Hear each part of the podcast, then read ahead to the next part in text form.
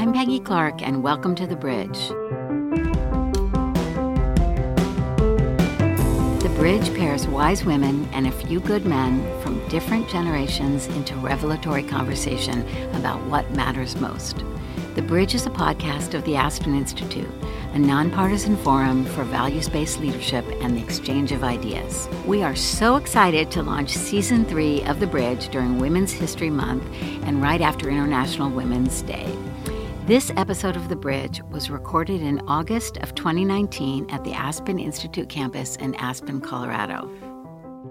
Today, I'm absolutely delighted to kick off season three of The Bridge with two wonderful women who I care very deeply about, and they were a formidable mother and daughter pair former Secretary of State Madeleine Albright and her daughter Alice Albright, CEO of the Global Partnership for Education. Welcome, Madeleine and Alice. Great to be with you, Peggy. Thank you so much. Great. Well, I'm so delighted you're here. We're um, recording live from the Aspen Podcast Studio, and both Alice and Madeleine have been uh, running around at a number of different events, and we are really delighted to be out here in, in Aspen with you both. So let's just begin and let's jump in. This is really such a great opportunity. I know both of you independently, and it's so special to have you together. Um, and as you know, the Bridge podcast features conversations between women of different generations. And so that allows us to go a little bit deeper on what do we mean about progress in women's rights over time. And we also believe that we have so much to learn from each other. Different generations see each other, see issues in different ways. So, Madeleine, let's just start by grounding ourselves. What generation are you from, and what do you think defines your generation? Well, I it's hard to describe my generation because I would say transitional. I graduated from college in 1959. I went to Wellesley, a women's college, and where we were used to having all the leadership roles. Um, president of student council and college newspaper and all that. And yet, one of the things we all remember is our commencement speaker, who was Neil McElroy, the Secretary of Defense at the time, because his daughter was in our class. And he actually said, Your main responsibility is to get married and raise interesting children. Some of us remember it even worse, saying, especially sons, but I think we made that up. um, but it was a very strange kind of send off for a women's college. I waited a long time to get married, three days after graduation. Um, but we really were transitional, and uh, and I think it's something that many of us. We just I just had my 60th reunion, and many of us actually talked about it in terms of the way that we were sent off, um, and that we clearly um, had very mixed careers and debated about who we were and what our role in life really was, despite the fact that we had graduated from one of the premier women's colleges. Oh, that's fascinating. So it was really a time of change. Yes, very much change. so. So, Alice, what about you? What what generation are you from, and what defines it? Well, I think we're a little further along. I would say further along, but not done yet. Uh, and and I've been particularly interested over the past you know number of months about how evident it is for things to slip back. So think about the Me Too movement. I mean, I, every time you read about another organization that has had Me Too problems, I sort of stand back and go, how is this possible? Uh, when you think about the Democratic, uh, election we have about to unfold, there are questions on still on people's minds. Can the United States elect a women president? Mm-hmm. And I can't believe we're still asking that. And you know, there are countless examples of where it's still clear how easy it is for things to slip back. And so I'd say a little further, but boy, we're not done yet. Right. Think about the women's soccer team. I mean, that oh was so good. glorious to yeah. watch. Yes. That was great. I know that was really mobilizing. Um, so, w- one question I have for both of you is when in your own life did, where did you first become aware of sort of the fragility of your own rights as a woman? And Madeleine, let me turn to you first. Well, I think um, very early, frankly, and it had a lot to do with careers and things. I had wanted to be a journalist, um, and um, I had been one of the editors of my college paper. And when my husband was in the army uh, in Fort Leonard Wood, Missouri, I got a, had a job at the Rolla Daily News, and I did everything, and I loved it. And then we moved back to Chicago, where he had a job on a newspaper, and we were having dinner with his managing editor, who looks at me and says, "So what are you going to do, honey?" And I said, I'm going to work for a newspaper. And he said, I don't think so. You can't work on the same paper as your husband because of labor regulations. And even though there were three other papers in Chicago at the time, um, he said, and you wouldn't want to compete with your husband, so go find something else to do. Mm-hmm. So it made very clear that whatever plans I had um, separately were fragile. There's no question. Mm-hmm. Um, but I think the truth is that one has to admit that there's fragility to plans, men or women. I think we do kind of focus, for obvious reasons, on women's fragility. But I also think that we have to be um, very flexible and try to find um, the best of what we're doing. And in my case, it all ended up pretty well. That's but right. but I really do think that we are conscious. I agree with Alice in terms of the fragility at the moment, and it has been at various times. Things can go back very easily, and we have to be very conscious of that. Absolutely. So, Alice, what about you in your own life? Uh, certainly, you know, as the daughter of Secretary Albright, and um, one, one, and many of our listeners probably imagine that you may have not experienced some of the same battles that your mom did, but maybe you did. No, I think I became aware of the battles a little bit later, but growing up, we could not have been more lucky. I've got two sisters. We grew up in a very girl household. We had incredibly supportive parents. We went to an all girl school uh, and played lots of sports. And it never crossed our mind ever that we couldn't do exactly what we wanted. So we were privileged completely privileged. And I bet if you ask my sister, they say the same thing. We also had the best role model in the world. But my dad was also very, is also very, very supportive of go out and do what you want uh, and don't be deterred. I think that where I became first aware of fragility is I spent the first 15 years of my career on Wall Street. And part of that was living in London, which we loved.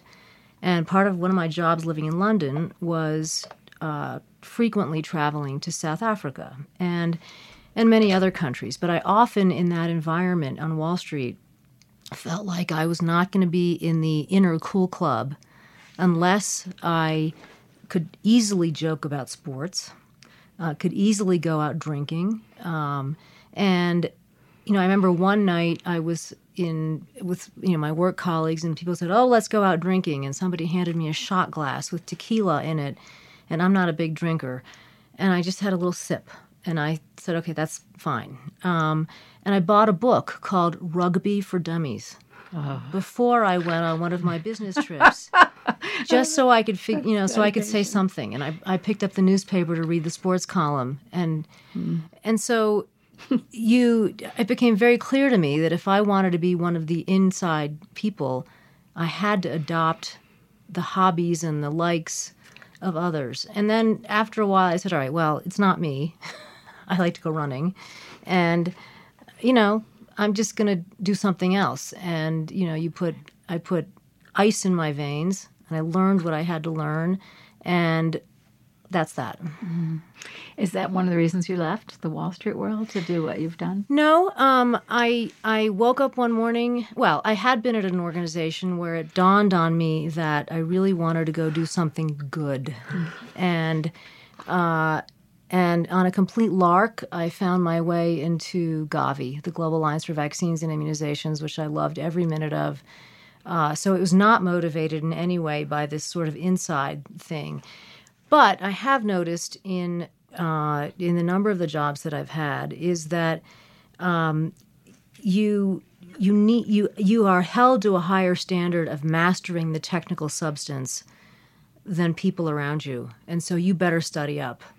So I'm very good at reading. Lots of stuff. Rugby for dummies. Yeah, plus, but, but plus, then it plus. became how do you make a vaccine, or yeah. you know how does Boeing aircraft work when you work at the U.S. Export Import Bank, and mm. so you're held to a higher standard of knowing the substance. And I I have now found that to be a great delight because I love reading a pile of information about whatever it is I happen to be working on. It's great me fun. Too. Me too. Were you aware of some of the struggles your daughters and Alice were going through as a mother in terms of being as successful as they are, and all three of them are extraordinary? Well, I assume they were going through struggles because I think. Um, first of all, nothing's worth it if you don't have to work for it. But I could see what was going on just generally, despite the fact um, that my career was going pretty well. But even as uh, ambassador to the United Nations or Secretary of State, um, you still have to kind of focus on how you relate to the other people. Why aren't there more women in the room? Uh, and um, and I knew that they were going through these things, uh, but I also, um, having some sense of having not been a great mother, because I kept doing all these things, I'd say, "Was I okay? Was I okay?" you know. So my great pride are my three daughters.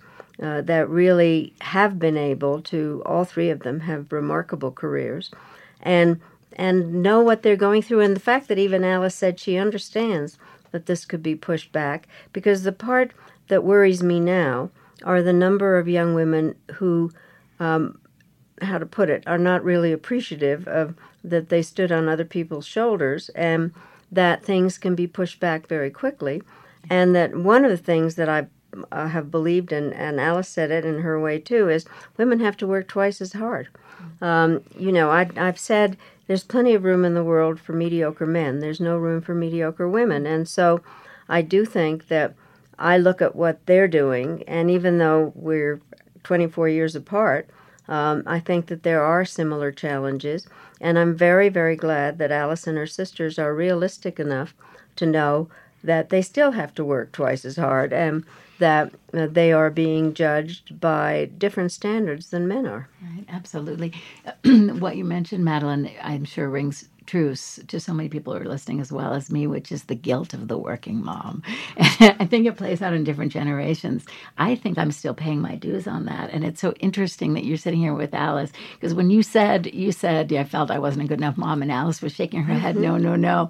But isn't that interesting? I but, don't think any men would feel No, that. but I have to tell you, I say this on a regular basis that every woman's middle name is guilt because you're you never think you don't know whether you're in the right place um, you know, you don't know what your children are doing or whether your house is still in order or whatever. But I have to tell you, and this is the part that I've mentioned many times and makes me very sad.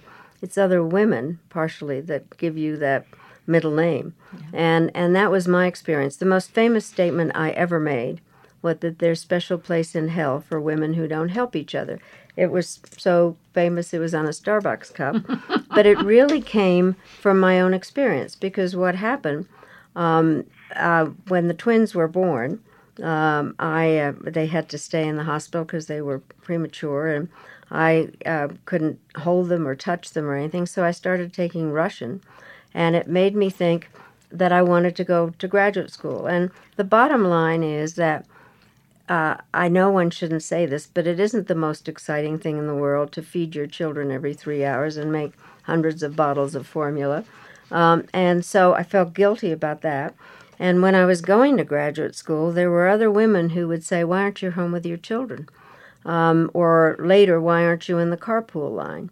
Um, or my hollandaise sauce is better than yours. And so I think we do that to each other. And I wish that women we're less judge that we were less judgmental about each other because I think uh, people and everybody needs to do what they want to do and not to be made feel guilty by others. Right, absolutely. And there's probably guilt on the other side. The one in the carpool line is wishing she was, you know, perhaps doing good for the world. And, but Alice, what's your reaction to some of what your mom just said about? Well, I think we've got to be very conscious of of the workplace. And I have made a huge effort in my workplace for working women, and uh, it in many ways. I mean, philosophically, I think being a working mom is the best thing in the world because if you've had a rotten day at the office, there's nothing better than walking in and having somebody coming up to you and saying, "Mommy, mommy, help me with my science homework and make cookies." Yeah. And nothing, nothing is better than that.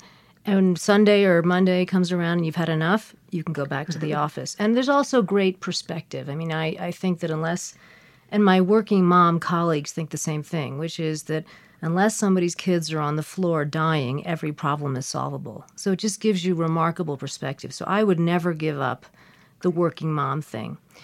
But we have to be very conscious of how hard it is to be a working mom, particularly young moms. And what I do whenever somebody in my office is about to have their first child, I go and I say, I give them what I call my working mommy pep talk and I say, okay, here's how it's going to be when you come back to work. and you know we're just going to make it easy on you and don't be hard on yourself. And i create a space for them. And then i say to all of the people in the office please do not ever miss a kid's game a holiday play a parent teacher conference. We have your phone number. We can get you. And you can integrate being a parent and an employee and I say, and I'm asking you, you can do this because I do the same thing myself. I say I have David on one shoulder and Daniel on the other shoulder, and when they call, I take their call. You know And what so is I? You have to lean into making it possible. Right. You have to. What is interesting is the difference on this because um, I I wasn't a boss. I was in, in an office. I, I worked um, on Capitol Hill for Senator Muskie, and I tried very hard never to actually uh, ask for exceptions in any kind because it was a question of trying to prove that a woman could even do anything. And so having a woman boss and having women respect each other and help each other out on this, uh, I think is very important. I do think that there are more and more men that are conscious of this also, but it's very different in terms of when, you know, um, I first, what had happened, I'd had this job in Missouri, and then I didn't have a job job until I was 39 years old. And all three of my daughters, my youngest daughter, Katie, was six, but basically they were grown up. I didn't have to worry about them, but I couldn't say, well, I have to go uh, to a, a sports event or something because I knew they were watching to see whether I could be a functional uh, colleague, and something was always happening. Well, so here's the difference. When I have meetings in my office, uh, I say to everyone, put both of your phones down. If you get a kid call, go take it. Uh, and I take kid calls too.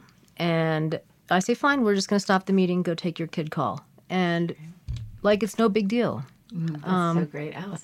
I'm so glad everybody's hearing this because we hope many other women will, m- bosses will take up what you're But I say to the suggesting. the dads, go take your kid call too. So I really I make it just sort of a no big deal. Yeah, it's that's huge. Um, I do the same, but at the beginning of my career, I didn't. But now I always, I always have to answer the phone, and there's so many, so many times. It's so interesting to hear you two talk about this. It's interesting. It makes me think about Madeleine. If you know you were born at the time you were, but you know this brings me to my next question. Your career is so illustrious, and so you're such a beacon for so many women all over the world. And you know you were a first in so many ways. Both you know U.S. ambassador, to the UN, the first female Secretary of State. What were the special pressures that you felt, or maybe you didn't, being the first in some ways? Well, first, uh, one of the things that I did want to mention, I have always been kind of 10 years older than everybody. and it was very true when I was on Capitol Hill um, in various times and, and um, having gone through a number of different experiences. But the first part, I wasn't the first um, um, U.S. ambassador to the United Nations. Jeane Kirkpatrick had done that. and what was fun, even though we're obviously from different parties, but she'd also been a professor at Georgetown, and I went to talk to her about what it was like, and and she was wonderful sister advice. Madeleine, get rid of your professor clothes and go buy some new, more professional looking clothes. But I do think that. Um, but it was interesting because it wasn't that I was first; it's that I was the only woman on the Security Council. And one of the things that happened, because I had learned from having been in the Carter administration and being the only woman at the table always, that you had to speak up. And what would happen, frankly, is, um, and I know when I go out and talk about this that every woman identifies with this. You're in a meeting, you think I'm going to say something, and then you think, no, it'll sound stupid, so you don't say it, and then some man says it, and everybody thinks it's brilliant, and you're so mad at yourself for not talking. So after I had had my experience in the administration, I went and I taught at Georgetown. And I wanted to make sure that, and these are people that are going into international relations in some way, that they knew that they should speak up. And that actually, and then my motto was that women need to learn to interrupt. Uh, and if you're going to interrupt, you know you have to know what you're going to say, and you need to have a strong voice and all that. So then, having given advice for almost a decade, I go and I'm in the Security Council. And most of the meetings don't take place in that fancy room, but in some um, um, back room. and I and I think I was the first time I was there, and I look at their 14 men sitting there glaring at me, and I think, well, I won't say anything today. I'll see if they like me, and you know what am I? And then I saw the sign that said the United States, and I thought, if I don't speak today, the voice of the United States will not be heard. But it took an active decision to do that, even though I knew perfectly well that I had told many women that they had to interrupt. But being first Secretary of State really was interesting in terms of knowing that I was being watched all the time, uh, trying to figure out everything from um, you know how much work I actually did. I knew I had to work twice as hard. Um, what questions I asked, what I wore, um, how I addressed people, how they addressed me, um, and how the men treated me. And the part that's interesting is even um, when I um, outranked a lot of people, um, some men would say to me in these meetings, "Don't be so emotional," and so various things that still kind of, uh, you know, were jarring in yeah. terms of things. But it was interesting, and and by the way, what was interesting was that. Um, um, I didn't have any problem dealing with foreigners. I mean, I did arrive in a large plane that said United States of America, but they knew that when they were talking to me, they were talking to the United States. I had more problems with the men in our own government, and partially because they had known me so long.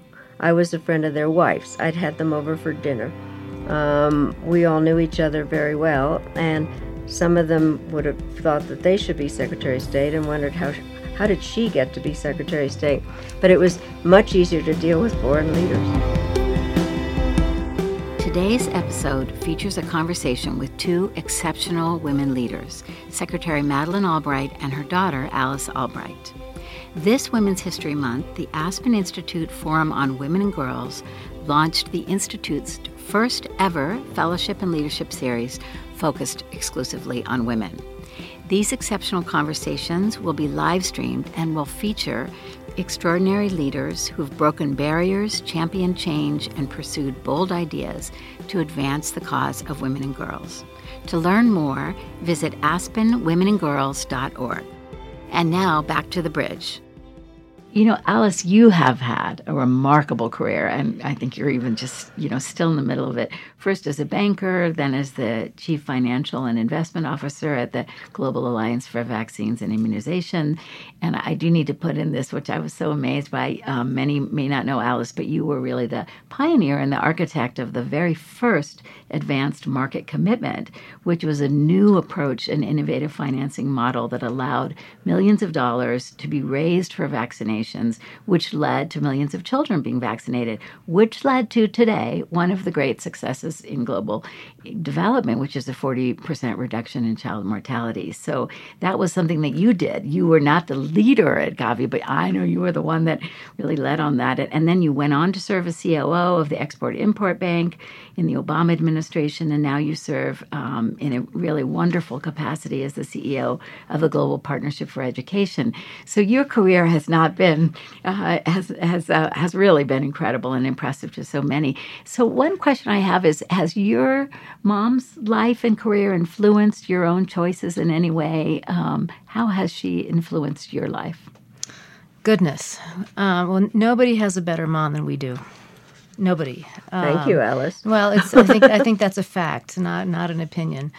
Um, uh, well, in, I mean, so many ways. I don't even know where to begin. I mean, I I get my I think my interest in international things from mom, uh, for sure. And even though I'm interested in a slightly different sort of subset of it, the development world, just the nothing is more of a delight than getting on an airplane and going to a different country and having to study up and go meet the people and understand the environment and try to solve problems. And I think uh, I get that from you. But mom has taught us, and I'm sure Ann and Katie would say the same thing if they were here, infinite numbers of ways to be.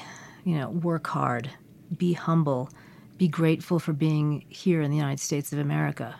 Um, listen, uh, problem solve, um, you know, uh, you know, learn, read, absorb. You know, it, it, you know, and you can balance the sort of home life and the work life. And so, uh, you know, it's not just the substance that I think we share of interest, but it's the how to be. Mm-hmm. Um, and nobody has a better mom than we do on the how to be. Tell me more about the how to be. How well, does that play out in your daily life? Well, I, I often think, okay, so, you know, when some issue would arise, what would mom do? Mm-hmm. Um, and but the other thing, and this happens on a on a daily basis, particularly when I travel, is um, so many people men, women, heads of state, people in foreign ministries, when I travel, because usually the aid agency that I work with is part of the foreign ministry, will say, Is your mom Madeleine? And I say, Yes, of course. And they're like, Oh my God, oh my God, she's wonderful. But you have been a role model on all those things, you know, hard work, dignity, be grateful for what you have, study up, you know, never stop fighting.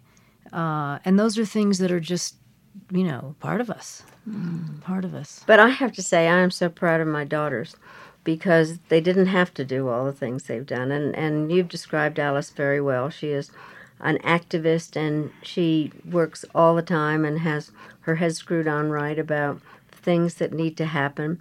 Um, and we're here in Aspen together, and we have um, actually been in, in this uh, group together. And I have to say, I am so proud when she's had an intervention and speaks, and it's so articulate, and you think, God, is this really my daughter? She's fantastic, you know. Yeah. So that's great. And then her twin sister, who's a judge, I'm very proud of her, and my youngest daughter, who um, helps uh, abused children in San Francisco. Mm-hmm. So, and then people say, "My God, you really did well with your daughters." You and I said, "I certainly did," and they are fantastic, and I'm very proud. But one of the funny parts is how they began to. When I went to the UN for the first time, they took over my life and so what happened was they worried about whether my bills were paid or whatever.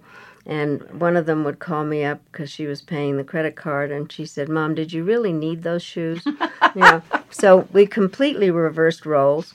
And then when I went to um, a dangerous area in Croatia, and Vukovar, and um, they threw rocks at me, and um, CNN said Albright stoned in Vukovar. I came home and they said, Mom, you have to tell us when you go to dangerous places. So we totally reversed roles, and it's been a lot of fun. Well, one, and one, I remember we spent a lot of time at the Secret Service that Mom had, the, the DS, who are wonderful guys saying, please take care of her. Um, but, you know, one, one mythology and the sort of, you know, sort of fun to myth bust, but one myth to bust is that I often sort of get asked a question that sort of implies that – mom kind of forced us into the choices we made career wise. Like, did your mom expect, expect, expect? And and it's not true. Actually, there was no sense of oh you must go do this mom let us all make the decisions that we made so mm-hmm. which is even being an even better mom because wow. uh, there's sort of some people who sort of get into sort of the psychodrama of oh my god were you expected and it's just not true right that's great that's yeah. great so can you put down the weight of the bad mom guilt that we all carry around what do you think is it possible it's so interesting because um, it, clearly alice doesn't feel that way. I, I don't you know, feel that yeah. way. I mean, I like to laugh. I have this conversation with my daughter all the time. I mean, I've I've give I I have given up on certain things. I mean, when I you know, we have a joke in my house when I say, okay, well, I mean, my boys don't live with us anymore; they've left. But you know, when they used to, I'd say, well, all right, let's let's sit and have dinner, and I'm going to cook dinner on Sunday night, and they would say, please don't. you know, we know you don't know how to cook. Can't we just order? and I I would say, no, no, no, I can at least assemble food, and they said, no, no, no, please. so I I just know there's certain things that I'm not going to be I'm not going to do, but I also mm-hmm. know there's a lot of things that I am going to do, and. So I just kind of try to be the mom that you know that I am, and I don't right. have a sense of guilt. Mm. But I I know that under any circumstances, you have to ask them this question. But um, I'm there for them. If there's a crisis, I'm there. That's great. But you know, some of the other stuff, I'm like, I know what I can't do. Yeah, and maybe the mom job description is never really done. You know, it's a sort of a complete evolving thing, and and it's a it's a you're always on you're always on duty as mom, and so the question of assessing whether you're good or bad is always every day. But the crazy part, we are in Aspen, where we have come since these um, since my daughters were very very little, and I'm having a real problem this time because in fact I have always been mom in charge here ever since they were little. So all of a sudden I'm trying to figure out are they out on their bicycles or whatever. And I think honestly, are you crazy? You know, so that part never goes so away. it never goes away. Instead, Alice is making them brilliant, and I can testify your interventions were brilliant in the meeting every time. So, so let's talk a little bit about, and thank you both for sharing. That was really fascinating and actually gave me a lot of relief because we all struggle with the mom, working mom question. And that is, Madeleine, you're the first to always say no man will ever be asked that question about balance yeah. of life, but we're asked it all the time.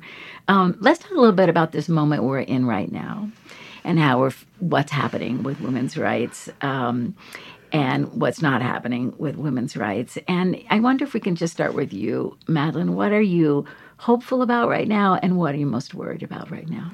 Well, I am most worried first about the fact that uh, we still judge, you know, did she say the right thing for a woman? Or, um, you know, could a woman ever do a job? What it doesn't matter. I mean, it, it does not go away. I have to say, this won't surprise people. I think Hillary would have been a brilliant president.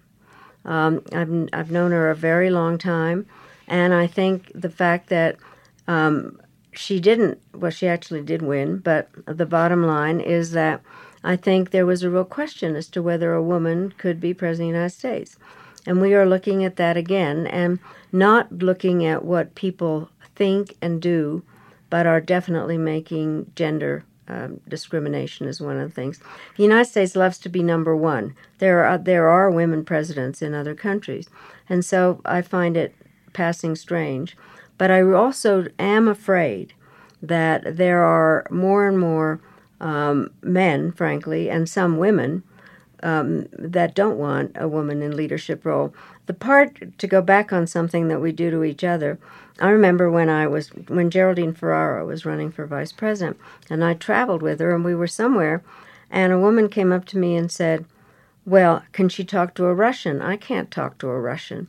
Well, nobody was asking this woman to talk to a Russian, and we um, uh, kind of project our own sense of lack of confidence onto other women, and I think that is something that continues to worry me.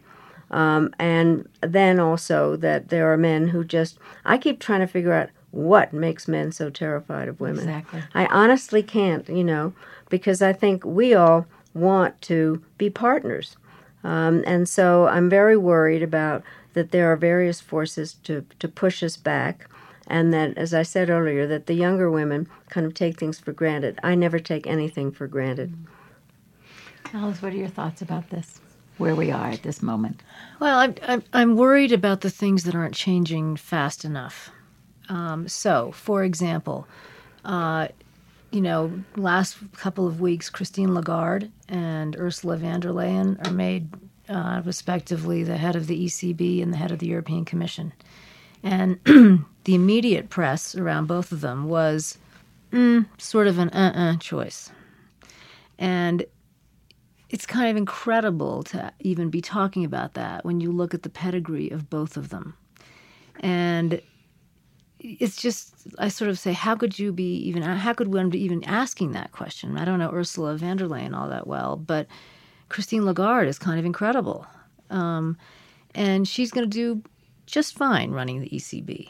Uh, so I'm worried that we're still asking that same kind of question, and that's not happening fast enough. Mm-hmm. Uh, I'm worried about what is tolerated. I mean, the, the Me Too, you know, the existence of sexual harassment in the workplace and how frequent and widespread it is is just unbelievable. Um, you know, one of the people I'm very close to is Julia Gillard, and she's the chair of the board of uh, GPE, and we've gotten to be very good friends. And when I look at what happened GPE, to Global Partnership, for Education, sorry, no sorry, allowed. no acronyms. um, uh, you know what she encountered uh, within Australian politics when she was the first woman prime minister was sort of unspeakable in some ways. Mm. Um, so I'm very worried about what is not changing fast enough, and uh, and how, and that's what gives me f- concerns about how quickly things could uh, slip yeah. back And so it is, you know, while there are certainly evidence that women are coming along, it is uh, certainly within the developed world, it could slip back. Mm-hmm. Very quickly, let me tell you what's happening in the developing world. Uh, and this is something that my organization spends a lot of time on. Girls are regularly kept out of school for all kinds of what I call hard asset and soft asset problems. And that is going to take decades to fix. Uh, and one of the things that's uh, unclear about the numbers. The numbers show that there is gender parity, but the numbers only measure a part of the problem. If you look, there's a whole off the grid problem. And if you look at who's actually kept out of school completely, it's mostly girls. Uh, Two thirds of the adults in the world that are illiterate are women. Uh, in many countries, people get married when they're 13. They're girls. Start having children, that's it. Can't get back into the, the workforce. So I think there's an enormous amount of work to do both in the developed world and the, even more in some ways in the developing world. And I'm quite worried about all of that. Right, exactly. And you know, to your point, Madeleine, it's that as we move into 2020, as we and, and to you, you asked that question: why why are men so threatened by women? You can't help but think that these days because there's this question that there's this underlying, you know, sort of deep behavioral or even almost subconscious or conscious in many cases, um, gender discrimination that we have worked so hard to get over. Um, and so it's hard to see. So you both talked about things that you were worried about. What about what you're hopeful for, Madeleine? Is there something you that's giving you some hope right now about women's rights? Well, I am hopeful because I think there are more women um, that are out there. For instance, and what I find fascinating is our new Congress uh, has an awful lot of new women um, that have risen through a variety of paths um, and they are working together and they are working with men. And so I do think that um, there are good signs, kind of, that are moving in that direction. Um, and I and I think we need to, but you know, I think we need to be supportive of each other without making life more complicated for each other. But now that doesn't mean that I agree with everything that every woman has said or done. I actually don't, and I wouldn't um, say to somebody they needed to vote for somebody they disagreed with. But I do think that there are more women in the developed world, frankly, that are entering into public service in some form or another. Um, I what I find interesting, I do teach at, at Georgetown, and and the there doesn't seem to be that kind of discrimination between the, the men and the women in class anymore. Um, now, the part that is interesting is um, how many take. I, I, do role play. What kind of roles they choose, how much the the men uh, uh, respect the women. But I really do think that in the younger generation, if we can keep going with it, I do find hope in them because they are coming at it from a from a different angle, and I just hope they're not influenced by. Uh, those who who want to push back, but there's just no question. And the stuff that Alice was talking about in the developing world, is very, very worrisome uh, because the huge numbers of population growth are coming out of that. And so that is one of the aspects. But I am hopeful. You know, I'm often asked if I'm a pessimist or an optimist. I say I'm an optimist who worries a lot. so I do think one has to talk about it and point it out so that we can talk about what we're concerned about, but keep the hopes uh, at the forefront. Absolutely.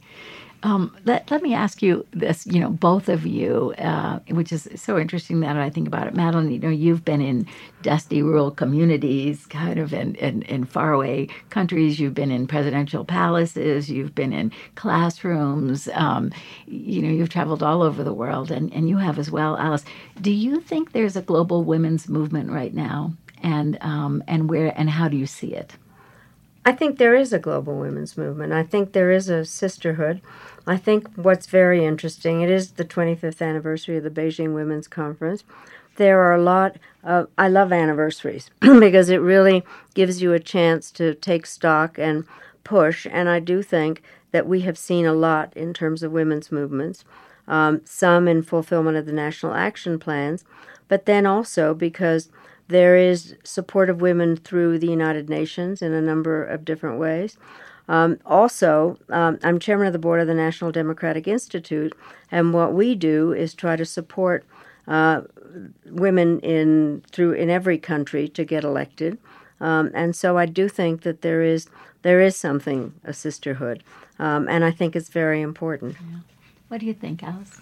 I think there is a sisterhood, and one one of the things that um, I makes me smile. I travel a lot too, and then you know from time to time I'll bump into women who are in senior positions in education ministries and and so forth, and soon enough in a conversation somebody will say sort of out of the side of their mouth well something something something but the men da da and you can you know immediately there's a connection um, on an, an, issue. So yes i think there is a sisterhood and i think that uh, i keep coming back to the me too movement but i think that the actually the the social media tools that we have have brought women together more closely uh, quickly. So yes, that has happened. The tools have gotten better, and it's going to continue. Think about, mm-hmm. you know, the think about the impact that Malala has had. Yeah. Um, you know, she is a global icon.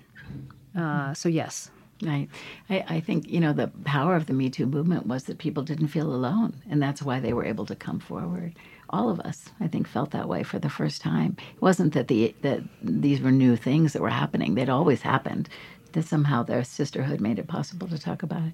That's so interesting. And I love this thought of both of you um, interacting and inspiring the global women's movement in, in all the places you travel. Um, so we're kind of coming to the end of this conversation, although I feel like I could talk to you both for hours and hours, and I'm sure the listeners feel the same way. Um, what what let's think about a little bit about the generations that you're both from and and and Madeleine my question for you is is what's one hope that you have for Alice's generation well, my hope is really that they are recognized for everything that they do and that they also can have a choice. I think that they don't have to do things just because um, somebody next door is doing them or whatever, but that that freedom that comes with respect and and and frankly that they're happy. I really do think that's important, and that they recognize um, how incredible it is to um, be able to do what you want in a country. Um, I think America is the most incredible country, and that um, they are grateful to the fact that their grandparents came to the United States of America. Beautifully said. Alice, what's one hope for your mom's generation? Well, I hope from our generation we don't forget the lessons of mom's generation and uh, because because we are things are still fragile, so we have to always be reminded of where things started and what it took to get keep things moving. I mean, I'm, you know, I've been struck sitting in the meetings the last two days, being in the presence of Mom and Mary Robinson. And so here we have two icons who were firsts in many ways. Um, and so people in my generation can't forget what it took for people to get to my generation. And then people in my generation can't take for granted what they have, but they have to create space for people to define what they what they want ahead of us. So uh, we have to keep thinking generationally about this. I think you're right to ask that question. Right. No, absolutely. So, uh, Madeleine and, and, Alice, thank you so much for thank sharing you, your wisdom and your uh, inspiration with us today and, and for the work that you do. And it, it's really just been a joy. Thank you so much. Peggy, I want to thank you because the things that you've done with the Aspen Institute and making sure that women's issues are out there you just now we have been having the Brookings Blum meetings, and you're the one that made sure that women's issues were on the agenda, mm-hmm. and it's made a difference because um, it's been a co-ed discussion, uh, and but it, it you you would think that it wouldn't need somebody to keep pushing, but I think that is part of the sisterhood. And thank you for pushing on all of this. Thank you so much for being with us today. And thank you for listening to the voices of Extraordinary Women on the Bridge, a production of the Aspen Institute. Please be sure to join us again next month and to download other episodes from seasons one and two of The Bridge on your favorite podcast app. I'm Peggy Clark, and thanks for listening.